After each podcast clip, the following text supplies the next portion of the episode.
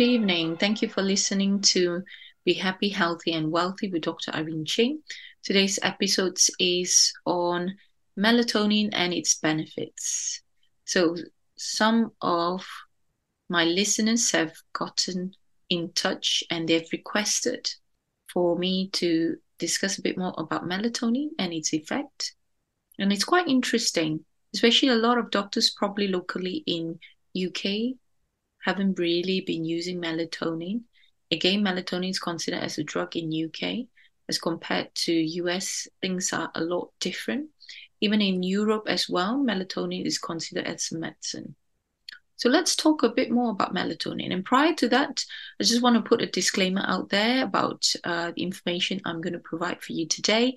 It's more from my own knowledge over the years and my own research and what I've learned from uh, lectures, webinars, and courses that I've been through uh, over the years for um, A4M, IFM, and uh, being an NHS doctor as well. So just want to put a disclaimer, make sure you check with your doctor. I'll be teaching a bit more about melatonin, and a lot of my uh, listeners wanted a bit more clinical information about it because they always say that, oh, when I listen to your message, uh, and your podcast, I get a lot of aha moment, and they are very happy because I tend to explain some of the things that happened and why um, melatonin is good. And but of course, uh, you're gonna have to check with your doctor about it, and also be careful with what sort of preparation of melatonin uh, you are getting because in US you can uh, just get it uh, from different providers and even in uk you can get melatonin delivered from us okay? And sometimes some of these supplements are mixed with some of the medication for insomnia or supplements for insomnia. So let's talk about melatonin. So melatonin is made from tryptophan which is also used to make serotonin. So it's made in the pineal gland in the retina, the GI tract, and your white cells. Now, if your melatonin goes up, the your hormone serotonin goes down. So this thing is very important to understand. Hence, we will talk a bit more about depression when not to use melatonin. Now, if you eat too many high glycemic index carbohydrates, you make less melatonin because more, ser- more serotonin is made instead. So the body needs vitamin B to convert melatonin from tryptophan. Now, what are the functions of melatonin? You see, melatonin can affect the release of sex hormones. It aids the immune system. It works as an antioxidant. It blocks the estrogen from the binding receptors sites and it decreases cortisol level. It helps balance the stress response. It helps prevent cancer, improve mood, improve sleep quality, increases the action of benzodiazepines, which is your diazepam, Valium. It stimulates the parathyroid gland, it stimulates production of growth hormone, and it's cardioprotective. And uh, a study shown that melatonin supplements, along with estradiol replacement in women, decreases the oxidative stress in lab animals. Oxidative stress means stress is caused by oxidation, which means uh, some of more cells can be destroyed using oxidation. So melatonin and its help and its benefits in protecting the heart. Okay, people have always observed that patients with uh, coronary artery disease tend to have a low uh, nighttime melatonin level. Okay. Melatonin has been shown to reduce hypoxia, which means the lack of oxygen, and um, it actually prevent reoxygenation induced damage in patients with uh, cardiac angina or ischemic stroke. You know, so people who have developed adverse effects from uh, after a heart attack, and they have shown to have lower nighttime melatonin level than patients without adverse effects. Okay. And um, what, what happened in melatonin? Why is it able to help the cardiac uh, function and protection? So because it's it's a it's a vasodilator, means it dilate the arteries, and it is also um, it takes up some of these free radicals, which is cause, causing damage to cells and causing cancerous cells. And it also inhibits or stop the oxidation of your LDLC, which is not good. Your LDLC is the one that is oxidated, that it causes plugs and narrowing of the arteries, especially to the heart. So it also reduces inflammation, uh, which in some studies show that CRP levels actually uh, correlates inversely correlates uh, after heart attack. So the other thing is also it protects the heart muscles, mitochondria, especially used in uh, doxorubicin, which is a chemo. It also helps with uh, shown in animals or what we call lab animals uh, with supplements of melatonin. It can help to reduce uh, abdominal fats and also reduce the plasma insulin level.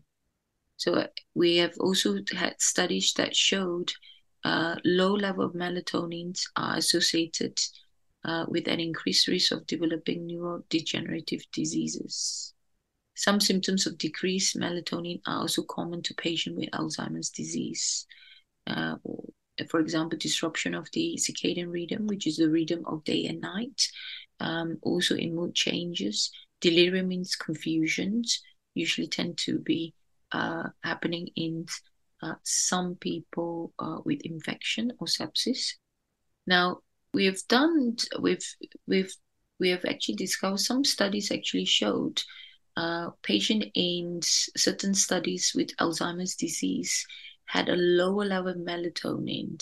And uh, so hence it's important uh, to keep an eye on the melatonin effect. There are studies that shown there are benefits in melatonin replacement in patients with early Alzheimer's disease. Okay, melatonin supplementation has been shown to decrease the damage caused by amyloid beta protein and tau proteins. Melatonin has also, also been shown to guard against harmful effects of aluminium, which has been shown to cause oxidative changes in the brain that are like Alzheimer's disease. So, studies shown that replacing melatonin in animal models of Alzheimer's disease, uh, it reduced the learning and memory deficits. In genetically predisposed mice, where melatonin was replaced early, so when they are genetically predisposed, what I'm saying is those mice that are predisposed to Alzheimer's, they did not show a patho- pathological changes nor symptoms of cognitive decline if they have melatonin replaced early. So medical trials also reveal that using melatonin in patients with Alzheimer's disease, they have better sleep patterns and less sundowning and slower progression of cognition. So studies have shown that supplementing with melatonin helps to protect against Alzheimer's disease. As you know, mild cognitive impairment MCI is the impairment that precedes actual dementia. And 12% of people with MCI proceed to develop dementia each year. And studies showed that patients that supplemented with melatonin 3 to 24 milligrams for 15 to 20 months did much better on cognitive tests. Lab trials have shown that melatonin replacement increase the sirtuin-1, which is a longevity protein. And as, especially sirtuin-1 is activated by caloric restriction. So these are papers uh, done by Cheng and it's stated melatonin preserves longevity protein sirtuin-1 expression in the hippocampus of total sleep deprived rats. So melatonin replacement has been shown to decrease the risk of developing Parkinson's disease as well. And uh, animal trials have shown that melatonin can prevent and do, uh, to some extent, may even help to reverse the motor and behavioral changes that are associated with Parkinson's disease. Okay, as you know, in Parkinson's disease, there is an accumulation of protein called alpha synuclein. And in animal studies, melatonin supplementation has been shown to prevent the production of alpha synuclein in brain cells. So, melatonin supplementation also attacks alpha synuclein and makes it more available to be removed by the body. So lab studies showed that melatonin can reverse the inflammatory changes that occurs in Parkinson's disease. And animal studies shown that melatonin helps to restore the normal activities of key enzyme that is involved in the synthesis of dopamine. In lab studies, melatonin supplements were shown to increase the survival of dopamine producing cells. So, obviously, there's a lot of clinical information there, especially um, some of my listeners quite like some, uh, some of this clinical information. So, there's so much to learn. Okay. And some of studies also show that melatonin may re- reduce the risk of um, strokes uh, by reducing blood pressure and lowering cholesterol in some of the studies. And melatonin supplementation in lab animals decrease the damage after stroke and also reduce the seizures occurrence. occurrence. Melatonin also shown to increase plasticity or regeneration of the neurons after a stroke.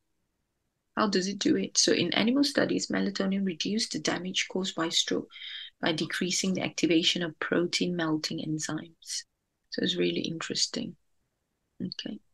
So, how does it work? So, in animals trials of experimentally induced stroke, melatonin supplementation had the following effects of tighten the brain the blood brain barrier, it reduced tissue swelling and preventing the hemorrhagic transformation or the bleeding effect. Okay, so it's also supplementation melatonin has been shown to minimize brain swelling and dysfunction after a closed head injury. So it's shown to protect the brain in the case of traumatic brain injury as well. Okay. So what causes melatonin deficiency? Okay. These include alcohol, caffeine, electromagnetic fields, tobacco, and numerous medication, including benzodiazepine. So studies shown that a single dose of 2 milligrams of alprazolam at 9 p.m. suppressed melatonin levels all night long and even at 7 a.m. the next morning. So, so just be careful if you're taking things like diazepam, alprazolam, lorazepam, those kind of drugs uh, including temazepam as well. Now, symptoms of excess melatonin, of course, daytime sleepiness and fatigue, depression, headaches, increasing cortisol, which can lead to fat storage, intense dreaming or nightmares, suppression of serotonin. What are the causes of excess melatonin production? For example, from food, bananas, barley, cherries, ginger, oats, rice, sweet corn, tomatoes, and walnuts. What are the causes of excess melatonin production? Obviously, from exercise, St. John's worts, taking melatonin as supplements, medication like um, some of the pramins and fluvoxamines, some of those uh, TCA drugs. So, who are those shouldn't take melatonin?